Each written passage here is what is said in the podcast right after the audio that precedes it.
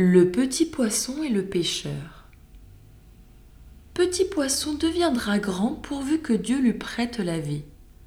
Mais le lâcher en attendant, je tiens pour moi que c'est folie, car de le rattraper, il n'est pas trop certain. Un carpeau, qui n'était encore que frétin, fut pris par un pêcheur au bord d'une rivière. Tout fait nombre, dit l'homme en voyant son butin. Voilà commencement de chair et de festin. Mettons-le en notre gibecière.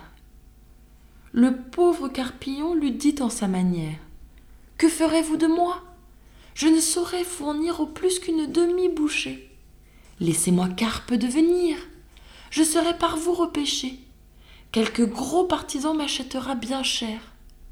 Au lieu qu'il vous en faut chercher peut-être encore cent de ma taille pour faire un plat. Quel plat? Croyez-moi, rien qui vaille.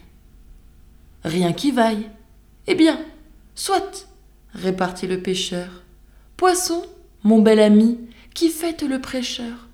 Vous irez dans la poêle, et vous avez beau dire, dès ce soir on vous fera frire.